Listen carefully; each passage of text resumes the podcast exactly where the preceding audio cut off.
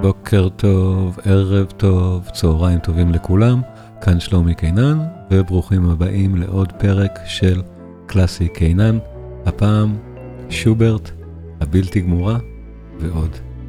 אחת היצירות האהובות ביותר שיש, והיפות והמרגשות ביותר, הסימפוניה הבלתי גמורה של שוברט, שהיא גם תעלומה. מדוע לא סיים שוברט את היצירה? למה לקח יותר מ-40 שנה אחרי מותו של שוברט עד שגילו אותה בכלל? הרבה תעלומות יש על היצירה הזאת שהיא אחת הסימפוניות האהובות ביותר ברפרטואר בכלל, היום. אבל לקח יותר מ-40 שנה אחרי מותו של שוברט עד שמצאו אותה בכלל וניגנו אותה שוב סוף סוף. על כל הסיפור המעניין הזה ואת המוזיקה אנחנו נשמע היום בפודקאסט. האזנה נעימה. אז נתחיל, היום אנחנו במפגש השלישי מהסדרה נפלאה על שוברט. המפגשים הקודמים עסקנו במוזיקה הקאמרית, המוזיקה היותר צנועה וקטנה, והיום אנחנו נדבר על הסימפוניות, בעיקר על הבלתי גמורה, אבל לפני זה אני רוצה להציג עוד קצת מוזיקה סימפונית נפלאה של שוברט, ובשביל זה צריך להציג את הקונטקסט של לוח הזמנים, של ה timeline, של חייו של שוברט. שוברט נמצא בעצם חופף לבטהובן, הוא נפטר שנה וחצי אחריו.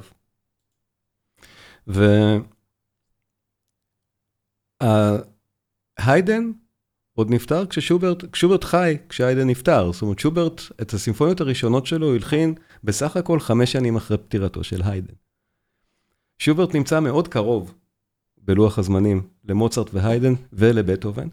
והמוזיקה הסימפונית שלו בהחלט משקפת את, ה, את הקשרים האלה, ואני רוצה באמת להראות היום כמה דוגמאות יפהפיות להשפעה המוצרטית, ההיידנית והבטהובנית על שוברט. כי שלוש הסימפוניות שאני מציג היום מציגות פנים שונות של אותה השפעה חשובה על שוברט, ואני עוד אתייחס מעט ללוח הזמנים הזה גם בהמשך ההרצאה היום, כי יש כמה דברים מאוד מעניינים בלוחות הזמנים של ההתרחשויות עם הבלתי גמורה. אנחנו נגיע לזה.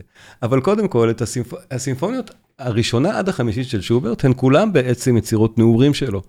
דיברנו על זה גם במפגשים הקודמים, ששוברט התחיל באמת מאוד מאוד צעיר, והיה מלחין כבר מדהים בגיל 18 למשל, עם שיר כמו שר היער. ששמענו במפגשים הקודמים. וגם הסימפוניות שלו, החמש הראשונות, הולחנו עד גיל 19. למשל החמישית, מגיל 19 שלו. ובאותה שנה בדיוק הוא גם כתב ביומן שלו, מוצרט, או מוצרט, מוצרט האלמותי. עד כדי כך הוא אהב את מוצרט בגיל 19. ובאמת כנראה נדלק על מוצרט. והסימפוניה החמישית אמורה להראות איך הילד שוברט נדלק על מוצרט, נדלק על המוזיקה של מוצרט. אם שוברט היה נותן לה כינוי, כנראה הייתה מכונה המוצרטיאנה.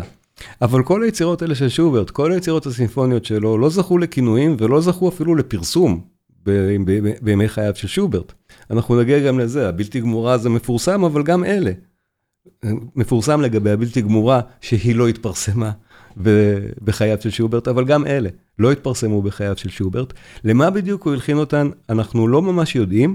לא בטוח שזה היה עבור משהו ספציפי, יכול להיות שזה היה בשביל בית הספר שבו הוא לימד, בית הספר שהיה בבעלות אבא שלו. כך או כך, הסימפוניה החמישית של שוברט, בואו נתחיל בפרק הראשון ממנה, שהוא פרק פשוט משגע ובאמת מאוד מאוד מוצרטי. ובואו נראה, זה לא מוצרטי רק באווירה ובאיך שזה נשמע והמוטיבים, זה נשמע כמו כמעט יצירה באמת של מוצרט, אלא גם בבנייה שלו. הנושא הראשון, מוצרטי. אנחנו לא יודעים שזה שוברט, אנחנו אומרים מוצרט. הנושא השני, גם הוא מוצרטי.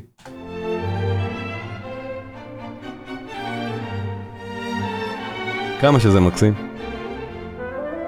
ויש לנו פה בנייה ממש סטנדרטית, צורת סונטה מוצרטית סטנדרטית. נושא ראשון, נושא שני, הנושא הראשון חוזר שוב, נושא שני חוזר שוב, והרי אקספוזיציה מה שנקרא,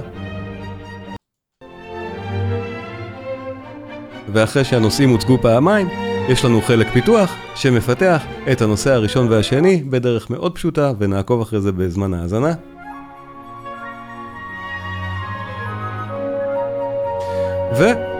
וחוזרים לנושא הראשון והשני ברקפטולציה בסיום. המבנה מאוד קל, מאוד מוצרתי, והסימפוניה עצמה משגעת. המוצרטיאנה של שוברט הסימפוניה החמישית מגיל 19 שלו, בואו נאזין לפרק המשגע הזה. יש לנו פתיחה, ומיד אחרי אותה פתיחה, הנושא הראשון. שימו לב שהפתיחה והנושא הראשון מחוברים גם בחלק הפיתוח. פתיחה.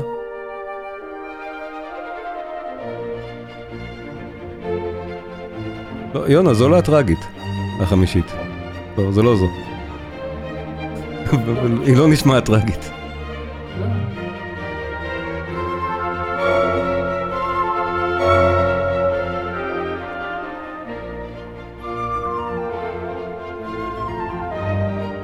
ההקלטה שאנחנו שומעים היום של הסימפוניות, של הקלטה נהדרת של הבאדו.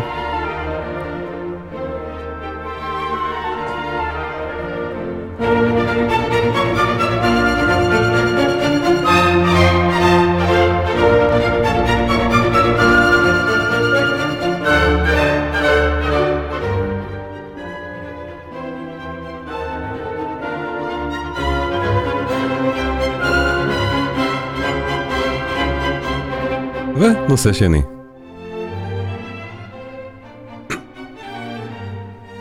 מדהים כשחושבים שהיצירות האלה בכלל לא פורסמו בחייו של שוברט.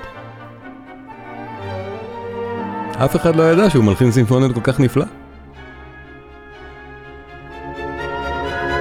חמש סימפוניות נהדרות, אחת עד חמש. צריך רק להשתיק מיקרופונים לכולם בבקשה?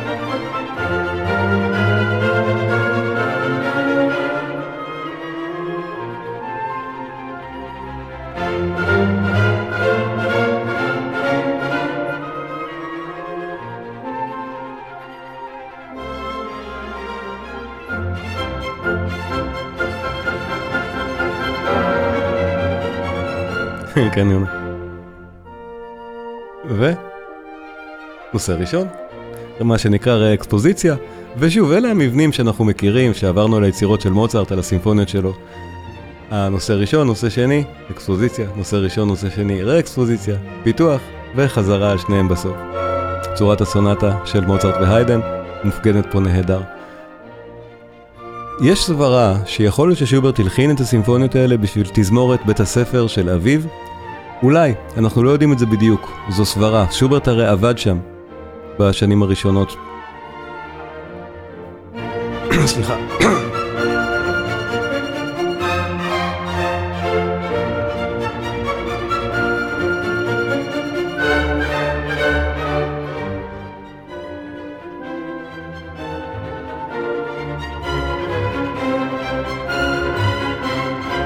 ושוב הנושא השני, אבל כך או כך, גם אם היצירה בוצעה, היא לא...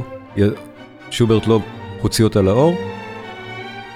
וכל מכלול היצירות, לא רק הסימפוניות, אבל באופן בולט, מכלול הסימפוניות של שוברט, גם הרבה מהמוזיקה קאמרית והשירים שלו, אחרי מותו, שוברט הפך להיות להיט מאוד גדול בווינה. כנראה את הפריצה הגדולה שלו הוא התחיל ממש לפני מותו, כמו שראינו קודם בטבלת התאריכים שוברט הרי נפטר בגיל 32, הצעיר ביותר מכל גדולי המלחינים. וניכר היה שהשירים שלו הולכים ותופסים פופולריות כבר בגיל, ה... בגיל הזה, אבל הוא לא זכה לראות בתהילה הזאת. הוא נפטר לפני כן, ואז מיד עם פטירתו התחיל להיות ממש שיגעון של למצוא את כל היצירות של שוברט שנכתבו ונשארו במגירה. חלק הפיתוח, חזרנו לאותה פתיחה וחלק פיתוח באמת קצר, מקסים. בכלל היצירה היא מקסימה ומאוד מאוד מוצרטית באמת. זה מאוד מזכיר את הסימפוניה ה-40 למשל בתזמור, ובדרך שבה שוברט מפתח פה את הנושאים. ה-40 של מוצרט הכוונה.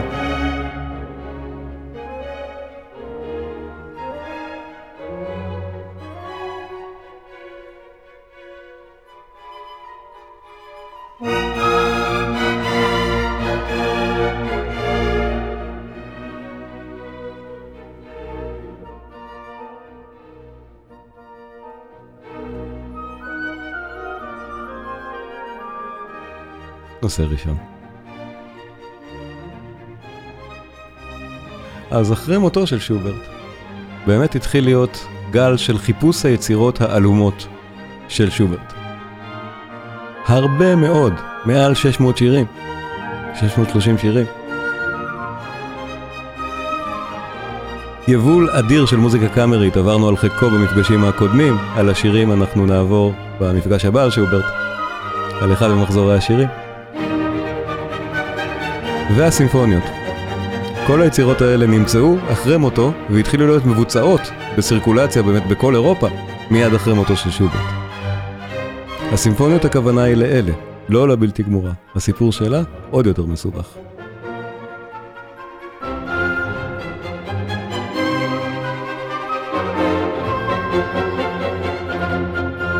נושא שני.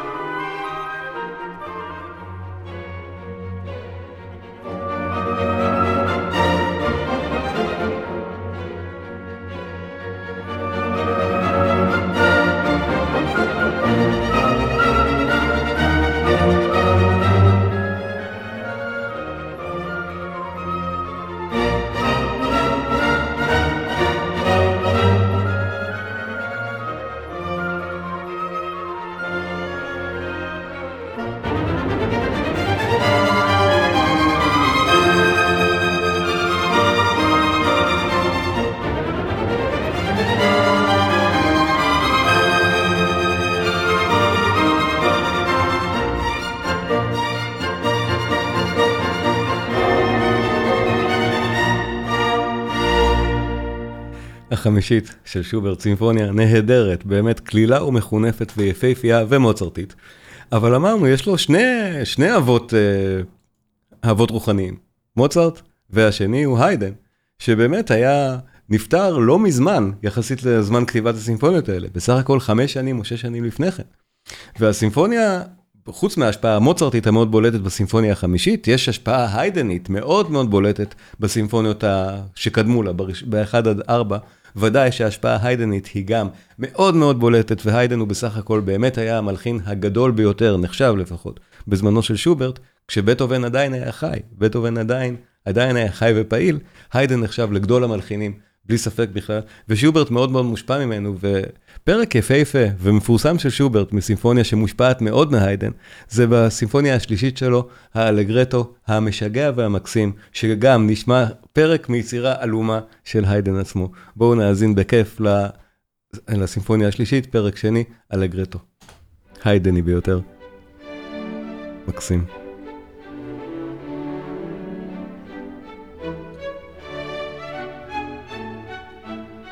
מי שזוכר יצירות של היידן כמו נגיד סימפוניית ההפתעה. ההשפעות כל כך ברורות. וזה כתוב גם בצורה היידנית מאוד ברורה של אלגרטו. A, B, A. צורה טנארית מה שנקרא, טנרי פורם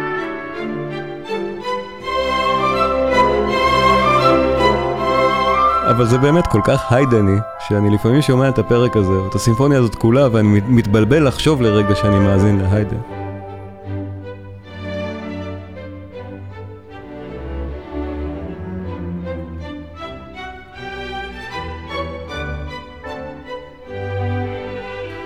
אז הסימפוניה הזאת היא גם מגיל מאוד מאוד צעיר של שוברט, הוא בסך הכל בן 18 כאן, כשהוא הכין אותה. וניכר שהוא עמוק עמוק בתוך אותה סביבה אומנותית, בתוך uh, האסכולה של מוצרט והיידן כאן. גם בטהובן אגב. ודאי שהוא באסכולה של מוצרט והיידן, אבל גם שוברט כאן. זה היה חלק A, ועכשיו מגיע לנו חלק B, המקסים ומשגע לא פחות.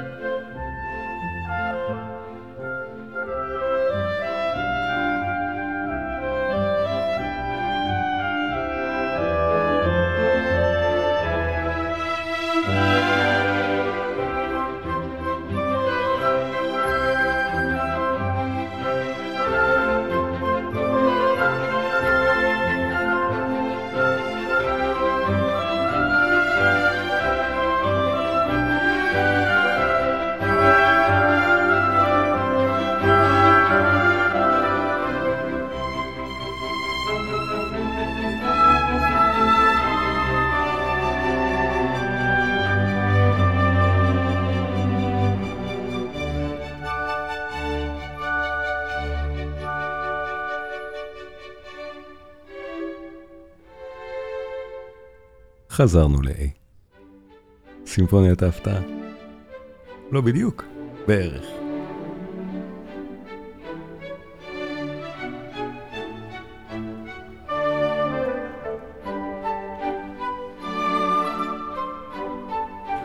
אז לא פלא שאחרי מותו של שוברט היצירות האלה התחילו להיות באמת מבוצעות והתחילו להיות בסירקולציה. לא רק אלה אמרנו, גם הרבה מהמוזיקה הקאמרית. אבל עד מותו הוא היה מוכר כמעט אך ורק כמלחין שירים, לידר. גם הוא ערך מעט כמלחין מוזיקה קאמרית, אבל שוב, מעט יחסית, כי מעט מאוד יצירות, גם קאמריות שלו, זכו לאיזושהי הכרה ותפוצה. השירים כן.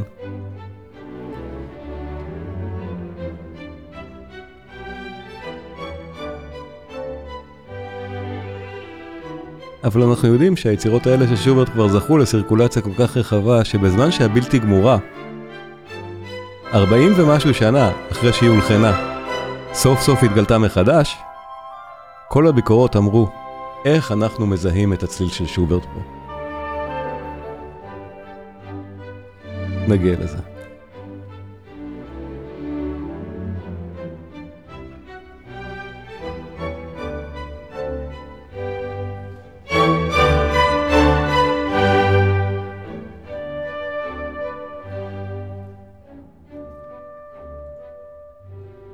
הסימפוניה השלישית, ההיידנית של שוברט.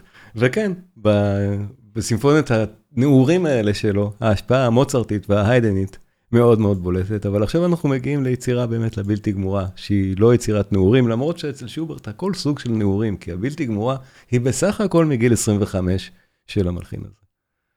אז זה כבר שיאו בעצם של שוברט באופן הטרגי, שאנחנו רואים באמת לפי לוח הזמנים הזה. אז uh, הפעם, אנחנו לא בהיידן ולא במוצרט, הבלתי גמורה היא יצירה בהחלט שמושפעת כבר מבטהובן הגדול, שבתקופה הזאת הוא האב המוזיקלי הכי חשוב, בלי ספק בכלל, בחייו של שוברט, אנחנו שמענו את זה מאוד חזק גם במפגשים הקודמים, והיום בבלתי גמורה אנחנו גם שומעים את זה. קודם כל, המבנה של היצירה הוא בהחלט הרבה הרבה יותר מורכב מהפשטות המבנית ששמענו עד עכשיו בשתי היצירות, בשתי הסימפוניות המוצרטיות היידניות האלה. המורכבות של הפרק הראשון שלה לפחות, היא מורכבות כבר לגמרי בטובנית, עם שלוש קבוצות נושאים, ואנחנו נגיע לזה. אבל ההיסטוריה של היצירה היא באמת היסטוריה של תעלומה בתוך אניגמה. כי לא ברור איך היצירה הזאת בכלל, לא, לא למה שוברט לא סיים אותה, גם זה לא ברור, אבל לא ברור איך היא נעלמה. יצירה שהיא היום נחשבת אחת מהסימפוניות המדהימות והגדולות והחשובות ברפרטואר, הבלתי גמורה של שוברט. איזה מספר היא בדיוק, גם יש לזה ויכוח, האם השביעית או השמינית. יותר מקובל היום כבר לקרוא לה השמינית כנראה, אז נקרא לה השמינית. אבל uh, אחת מהיצירות הכי מפורסמות, הכי גדולות והכי חשובות ברפרטואר, שנעלמה. והסיפור שאנחנו יודעים עליה, ואנחנו יודעים עליה באמת מעט מאוד, כי עובדה, היצירה, לא ידוע עליה כלום. אחרי ששוברט נפטר, באמת חיפשו בנרות כל, כל סקיצה, כל דף של תווים שהוא כתב והלחין. היה ממש מסע של חיפושים מאוד מאוד רציני בווינה, של כל המוזיקה ששוברט השאיר איפשהו, או, ש, או, או שהוא כתב, או שסקיצות לא גמורות, או היומנים שלו, ואחיו קטלג חלק מהיצירות שלו כשהוא עבד בבית הספר, דברים מהסוג הזה, חיפשו ומצאו המון, מצאו, אמרנו, מעל 600 שירים, ועוד עשרות של יצירות קאמריות ויצירות לפסנתר, וגם חלק מהסימפוניות. הבלתי גמורה, לא. אותה לא מצאו בכל התחייה השוברטית הזאת. היצירה הזאת חיכתה עוד 40 שנה. היצירה הולחנה ב-1822. ב-1865, פרופסור בשם הוטנברנר, מהאקדמיה בגראץ, הודיע שלוש שנים לפני מותו, על ערש דווי כבר מבחינתו, שהוא כנראה מסתכל אחורה לחייו, הודיע שיש ברשותו תווים של שוברט. 40 שנה אחרי. למה פתאום הוא הודיע את זה? למה הוא נזכר רק אז שיש לו תווים של שוברט? ועוד של איזה יצירה? אז ברור, ברגע שהוא הודיע והראה את התווים האלה, באותה שנה היצירה כבר עלתה על הבמות, ואנחנו מדברים פה 40 שנה אחרי מותו של שוברט. שוברט הוא כבר אגדה שוברט הוא מלחין מאוד מאוד נחשב 40 שנה אחרי מותו, הוא כבר נחשב אחד מהגדולים. ופתאום עולה סימפוניה חדשה ישנה של שוברט, אותה בלתי גמורה, וזה לא סתם סימפוניה, זו באמת אחת מהסימפוניות הגדולות. מדוע לא לקח לאותו פרופסור אה, הוטנברנר? למה לקח לו 40 שנה לספר על זה? למה הוא ניסה להחביא את היצירה? איך הוא בכלל שכח ממנה? שוברט שלח לו את זה, אחרי שהוא קיבל איזה תואר של כבוד מאותה אוניברסיטה בגראץ. אז הוא שלח שני פרקים של יצירה לא גמורה לאותו הוטנברנר, באות תודה, לאות תודה על תואר הכבוד שהוא ענק לו. ומאז התווים האלה פשוט שכבו שם. הדבר הבאמת תמוה של יצירה כל כך מדהימה, איך התווים לא התגלו לפני כן, איך, איך אותו פרופסור לא זיהה שיצירה ענקית ולא אמר, הנה יצירה ענקית, כנראה שהוא בכלל לא קרא את התווים. כנראה הם קיבלו אותם, יצירה לא גמורה, לא התייחסו לזה, תייקו את זה איפשהו באיזשהו ארכיון. דבר דומה קרה למשל, אנחנו יודעים עם הסימפוניה בדו של ביזה, שהתגלתה אחרי הרבה מאוד שנים, כבר במאה ה-20, איפשהו בארכיון של הקונסרבטוריום בפריז. אז משהו דומה קרה פה. למה שוברט לא סיים אותה, אנחנו גם לא יודעים. הוא פשוט שלח שני פרקים, וכנראה אולי תכנן לסיים. שוברט היה בסך הכל בן 25. זה לא ש... ודאי שהוא לא פרסם יצירה לא גמורה, אבל יכול להיות שהוא פשוט הניח אותה בצד כי הוא לא ידע איך הוא עתיד לסיים אותה וחשב לסיים אותה אחר כך. הוא לא תכנן הרי למות בגיל כל כך צעיר. אז uh, מדוע היצירה הזאת באמת לא גמורה, אנחנו לא יודעים, אבל התעלומה היותר גדולה זה איך היא בכלל נעלמה, ופתאום נזכרו בה אחרי 40 שנה. שזה משהו שאנחנו לא נבין, זו באמת אניגמה מאוד רצינית, אבל כל כך טוב ש, שאותו פרופסור מצא את זה בסוף וסיפר לנו שיש אותה, ושהיצירה הזאת אכן קיימת, ועלתה ככה בצורה כל כך מוזרה מתהום הנשייה. זה נהדר. אבל בואו נראה באמת היצירה עצמה, למה היא כל כך מעניינת. שוברט לוקח כאן שלושה מוטיבים, לא שניים, ועושה באמת משחק בטובני ביניהם. היצירה מאוד דרמטית, יש בה טווח דינמי מאוד גדול, זה שקט ורועש בצורה מאוד אה, כמעט רומנטית כבר. זו נקראה באמת הסימפוניה הרומנטית הראשונה. אני לא יודע אם באמת הראשונה, כי ההירואיקה של בטהובן לדעתי יצירה רומנטית והיא לפניה, אבל עדיין נקראת הסימפוניה הרומנטית הראשונה, והרומנטיקה הזאת היא בגלל באמת אותן התפרצויות רגש מאוד גדולות שיש פה בין החלש, בין הדינמיקה החלשה מאוד מאוד, הפיאניסימו לבין הפורטיסימו הרועש מאוד, שנמצא כאן גם, והרבה פעמים זה קורה בלי הכנה בכלל. אז הדברים האלה ודאי שהתפרצויות רגשיות מהסוג הזה מאפיינות מאוד את בטהובן ולא את מוצרט ואת היידן. במובן הזה היא בטהובנית וגם במובן העניין שהפרק הזה הוא מאוד רחב, מאוד גדול ויש לו שלוש קבוצות נושאים וכל אחד מהם יותר חזק מהשני. בואו נעבור רגע על שלושת הנושאים האלה ונראה, אני אסביר מעט מה קורה איתם תוך כדי האזנה. הנושא הראשון נשמע כמו פתיחה בכלל. ובאמת, המאזין שלא מכיר חושב בהתחלה שזו פתיחה, עד שמסתבר ששוברט באמת מפתח אותו בחלק הפיתוח. הנושא הראשון מאוד מאיים, רק עם המיתרים הנמוכים, הוא מתחיל ככה.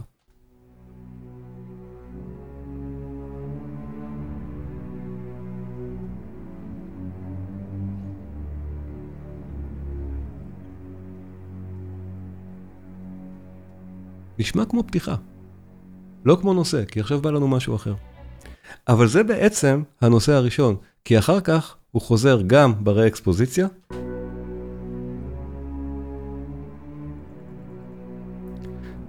אבל בעיקר, חלק הפיתוח מתבסס עליו. אז זה בעצם הנושא הראשון. אבל אחרי זה, יש לנו עוד שני נושאים, שנשמעים הרבה יותר באמת כמו מוטיבים ברצינות, וזה תרגיל שבטהובן היה עושה. לקחת שלושה נושאים, או שלוש קבוצות נושאים, ב, ב, בצורת הסונטה, ולא שתיים. והעניין הזה של שלוש קבוצות נושאים משפיע מאוד גם אחר כך, למרות שלא בסימפוניה הזאת דווקא, כי הסימפוניה הזאת לקח לה 40 שנה להתגלות. אז מה שהשפיע על השלוש קבוצות נושאים, על הבניות האלה, זה הסימפוניה הבאה של שוברט התשיעית. הנושא השני,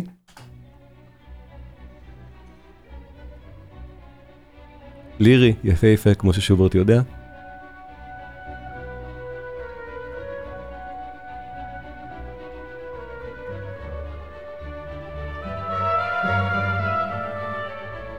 והנושא הזה גם חוזר לנו ברי אקספוזיציה.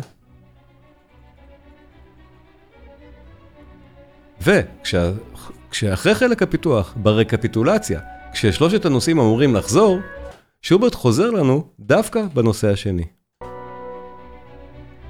בנושא הזה, ולא בפתיחה ההיא, שזה מין טוויסט מעניין שהוא עושה כאן שוב, סוג התרגילים שבטהובן היה עושה, ובדרך כלל לא היידן. גם מוצרט עושה לפעמים דברים קטנים כאלה. הנושא השלישי, זה הנושא הידוע והמפורסם של הסימפוניה, גם הוא מאוד מאוד לירי, מאוד מאוד שירי ומאוד מאוד יפה. ועליו אפילו נכתבו מילים בעברית.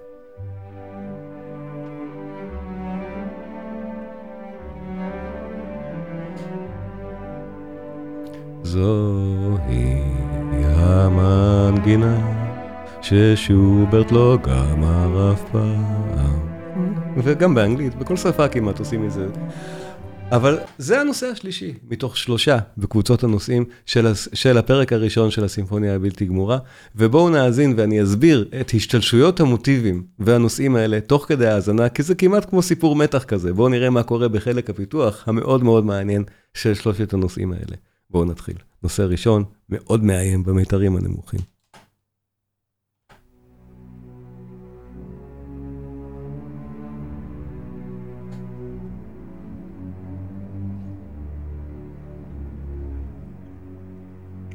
לא ברור מזה שאפילו זה נושא בכלל, כי מיד מגיע הנושא השני.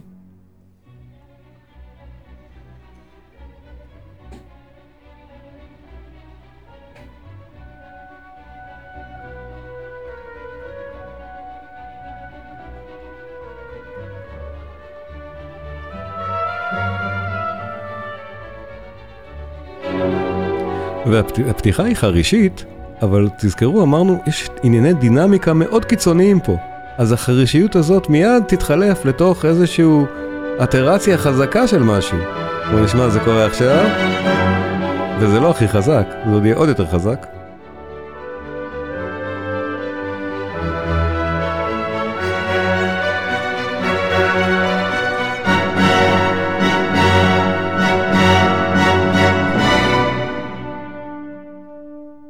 ו...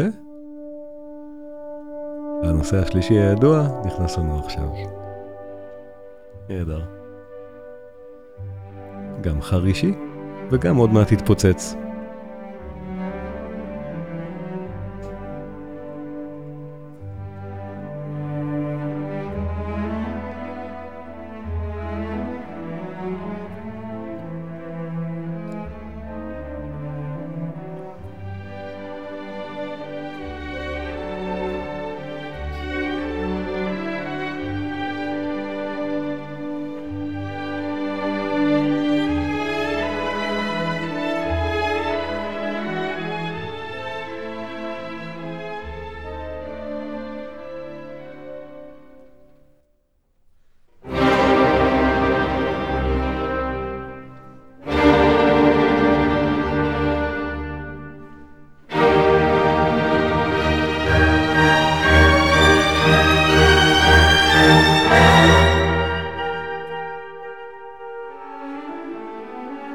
יכולים לשמוע שכל מה שקורה כאן זה פיתוח של הנושא הזה, זה מה שנקרא קבוצת נושאים, קבוצת הנושא השלישי.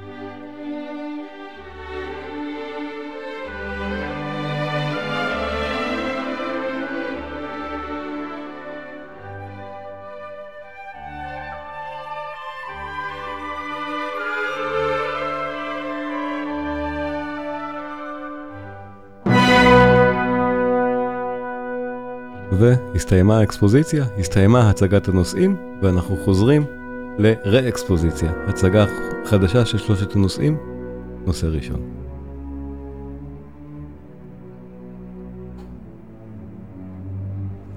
שוב, זה נשמע באמת כמו פתיחה. אחר כך זה יפותח בנפרד. חלק הפיתוח יהיה לנושא הזה הרבה מאוד כוח. נושא שני.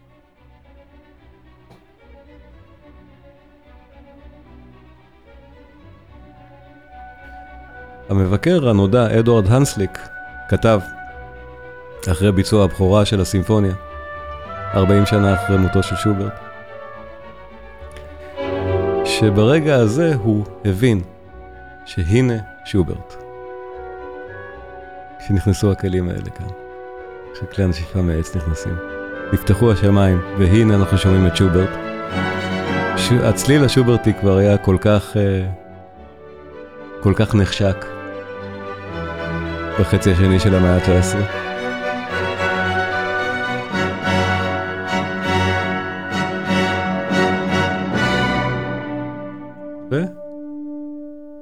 והנושא השלישי הנהדר נכנס שוב עכשיו.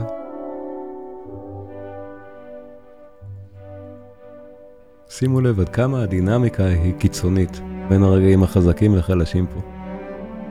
ממש קיצוני. סימפוניה רומנטית, בלי ספק.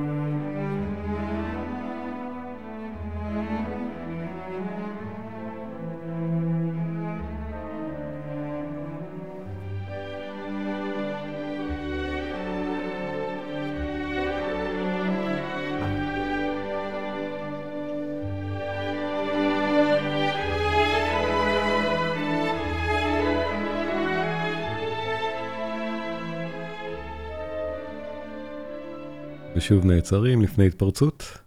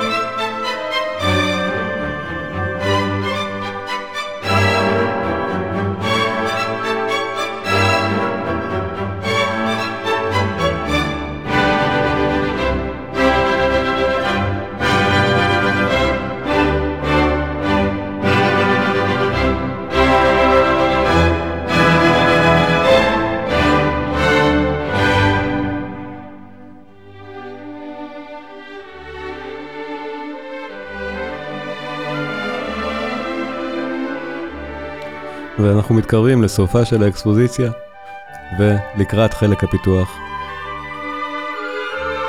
יש לנו עוד התפרצות אחת.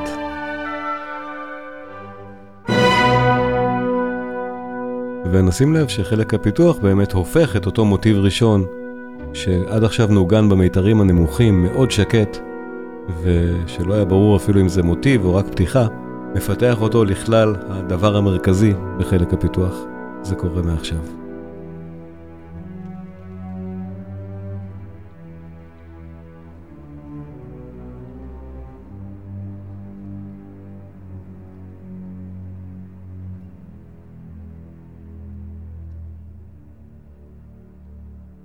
קורים איזה דברים באמת מעניינים, שימו לב. והסערה הזאת היא בהחלט סערה שוברטית שדומה לסערות בטובניות שממנו למד את המטריה כאן. זה כבר בהחלט לא מוצרט והיידן.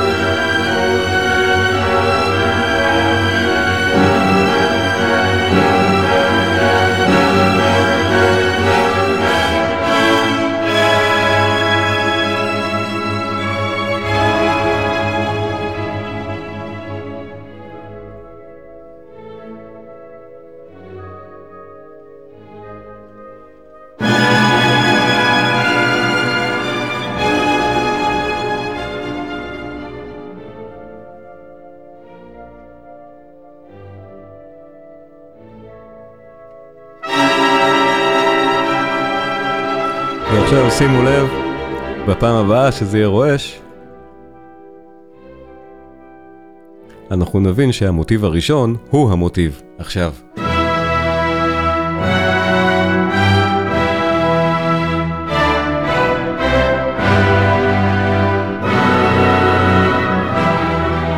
עכשיו קונטרפונקט סוער על המוטיב הזה, ותזכרו, שוברט מנסה לתת פה קונטרפונקט באמת מאוד מאוד חזק, וזה עניין חשוב כנראה.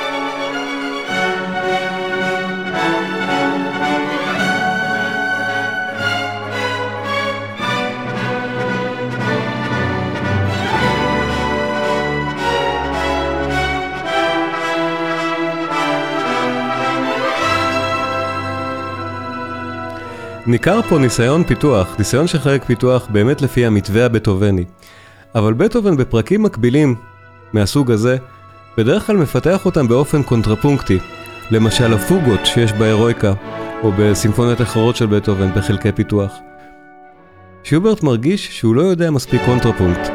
אנחנו מכירים את הסיפור העצוב על זה ששוברט קבע שיעורי קונטרפונקט עם המורה הבכיר באירופה, עם סיימון סכטר. שהוא מפורסם, שכטר מפורסם גם בתור מי שלימד את ברוקנר אחר כך, קונטרפונקט, וברוקנר היה אחד ממומחי הקונטרפונקט הגדולים באירופה. שוברט נפטר לפני שהספיק ללכת לאותם שיעורים אצל שכטר. כבר קבע את השיעורים האלה, שיעורי קונטרפונקט. הנה הגענו לרקפיטולציה שמתחילה בנושא השני. אבל ייתכן מאוד ששוברט רצה לפתח פה את הנושאים שלו, כמו שבטהובן היה עושה, והרגיש שעדיין הוא לא יודע מספיק. ובשביל זה הוא צריך ללמוד קונטרפונקט. צריך לזכור, הוא עדי, עדיין היה מלחין צעיר בגיל 25. ואולי זו הסיבה שהוא לא סיים את הסימפוניה. הוא רצה ללמוד מעט יותר, ולסיים אותה עם דברים שהתבקשו כמו כאן, קונטרפונקט בטהובני, באמצע החלק הפיתוח הזה. שהוא הרגיש שהוא עוד לא יודע.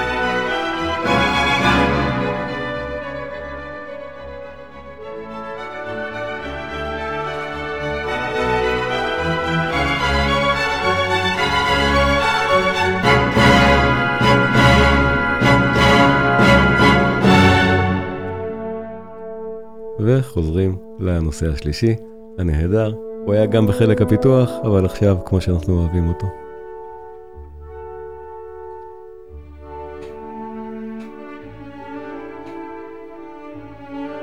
ההקלטה הזאת של הבאדו נפלאה.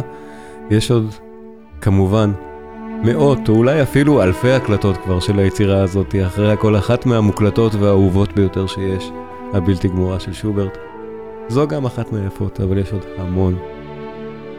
יצירה משגעת. זה לא יאומן איך היצירה הזאת פשוט נעלמה. איך? אדם שיודע מוזיקה מהאקדמיה של גראץ לא קורא אפילו את התווים בשביל להבין איזה יצירת מופת יש לו בידיים. לא ברור. תעלומה.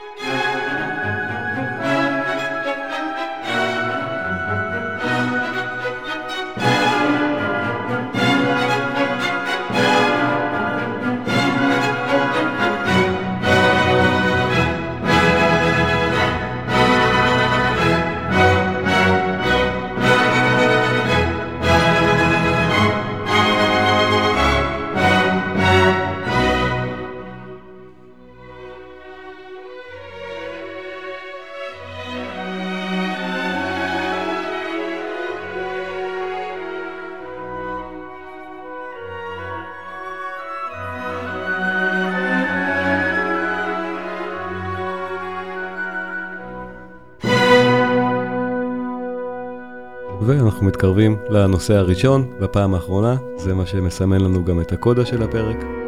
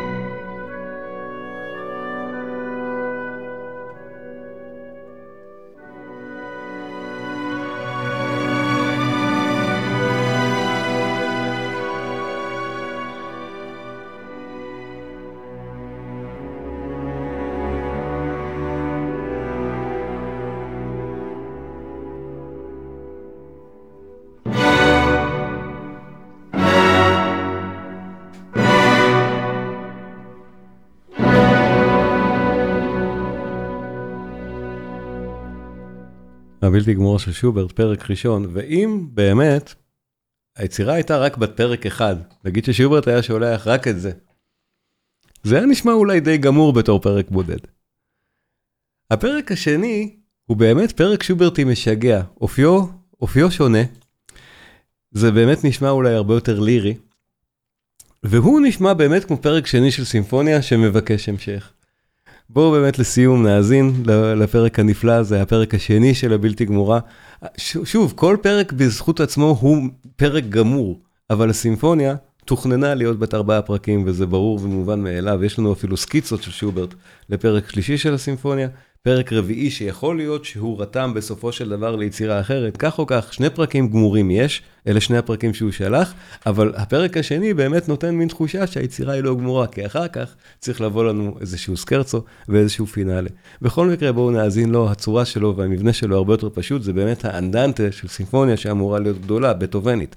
הפרק הראשון מסיבי וגדול, והפרק השני זה הפרק השקט, הקל יחסית, אבל גם בו יש לנו התפרצויות רומנטיות מהסוג הזה של חזק וחלש. בואו נשמע, נושא ראשון.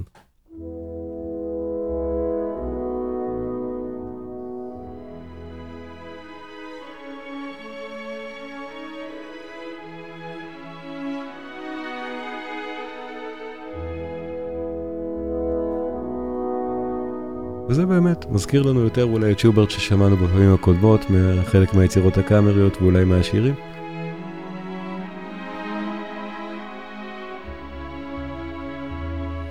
המלודיות הנהדרות האלה של שוברט.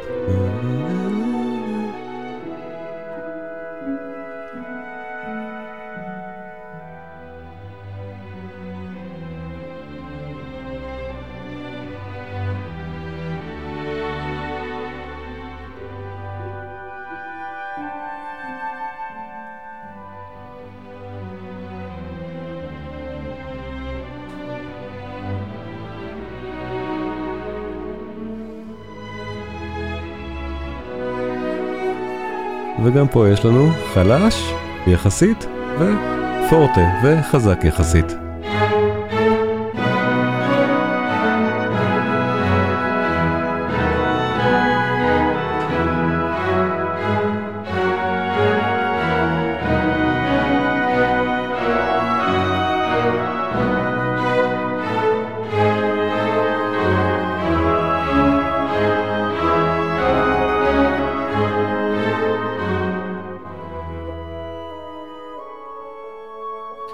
הפרק הזה הוא במה שנקרא צורת סונטינה, זו צורה מאוד פשוטה של נושא ראשון, נושא שני, נושא ראשון שוב, נושא שני שוב, ואז מין קודה שהיא גם פיתוח של שני הנושאים. שיבוט באמת עושה פה מעשה בטהובן, הפרק השקט הוא יחסית באמת, המבנה שלו יחסית פשוט.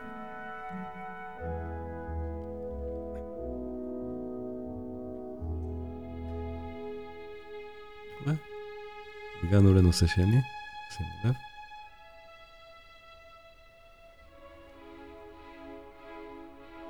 לירי, פואטי, שוברטי, נהדר.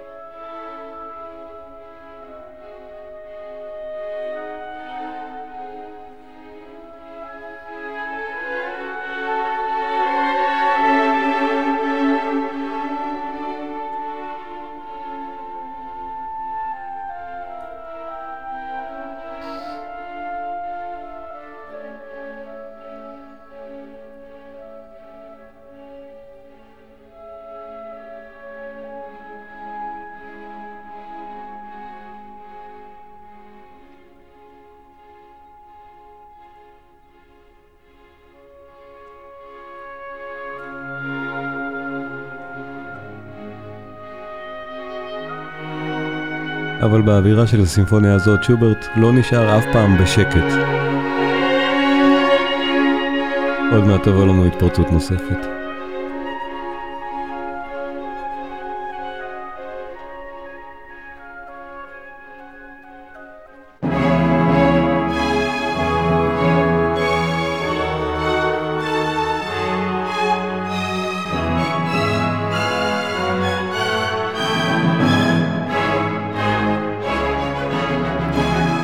אלה הרגעים שבהם שומעים את שוברט מנסה לעשות קונטרפונקט כמיטב יכולתו, הוא עושה את זה נהדר, וכאן הוא כנראה רצה ללמוד מעט יותר, להגיע לרמה הבטהובנית של אותו קונטרפונקט שהקטעים האלה מבקשים, להגיע להלחנה של אולי פוגה כאן.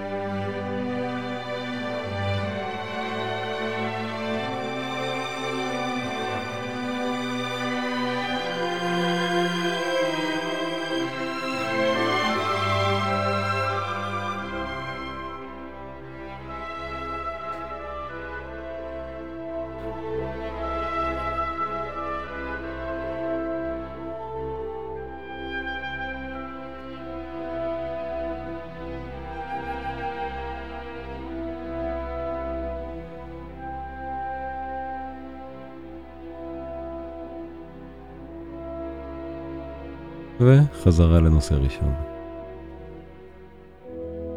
הצורה כאן מאוד פשוטה, נושא ראשון, נושא שני, נושא ראשון שוב, עכשיו, ונושא שני יבוא אחר כך שוב.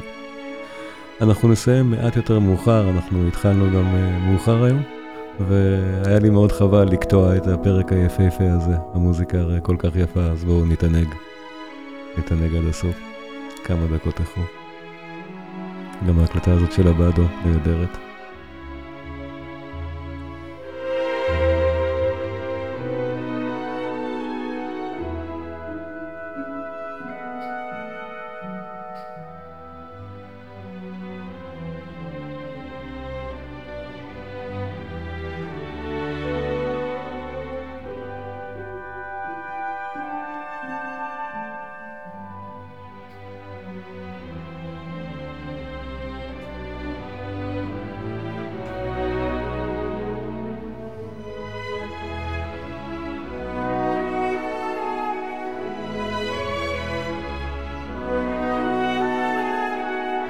זהירות עכשיו, התפרצות.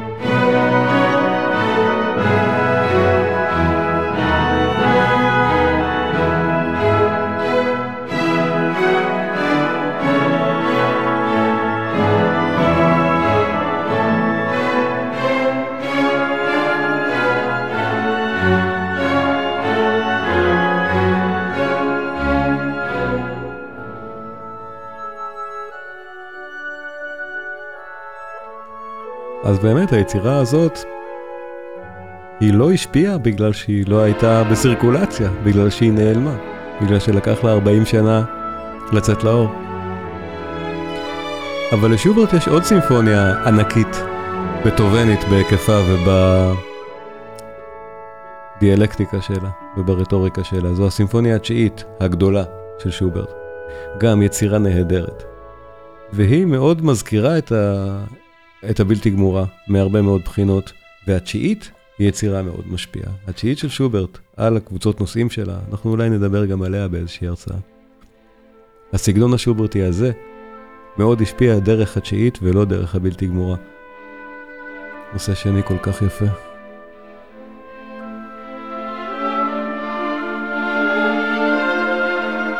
תודה נורית.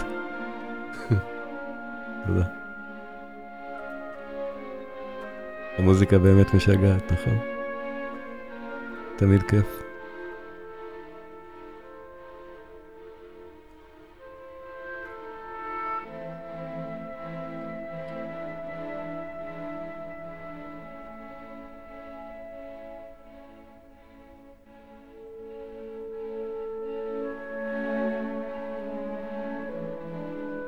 וגם מתוך הכמעט דממה הזאת, שוברט עוד מעט מתפרץ לנו שוב. הסימפוניה הזאת היא כזאת, הדינמיקה פה קיצונית, מהרעש לשקט, בהתפרצויות, בלי הכנה. בלי זהירות, עכשיו זה בא עוד פעם.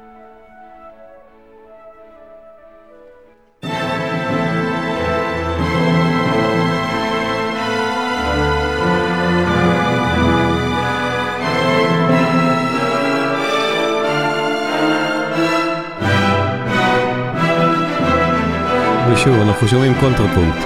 שוברט באמת רצה ללמוד קונטרפונקט עכשיו, זה מה שהיה צריך לעשות, שומעים את זה.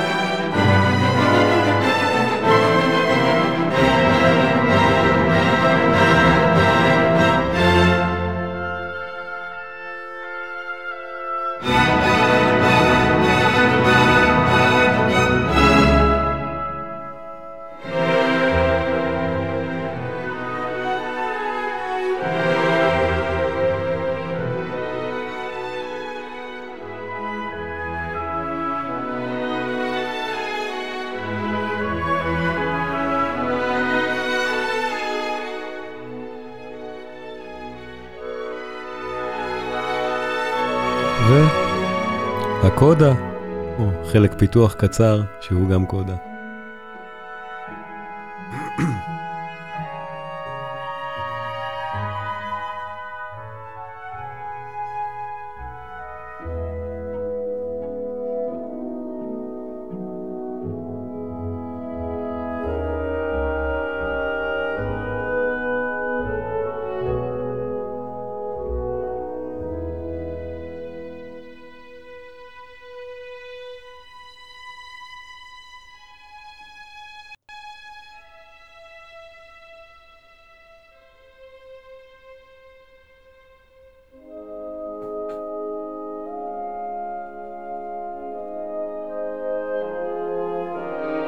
תודה רבה חיים, תודה רבה.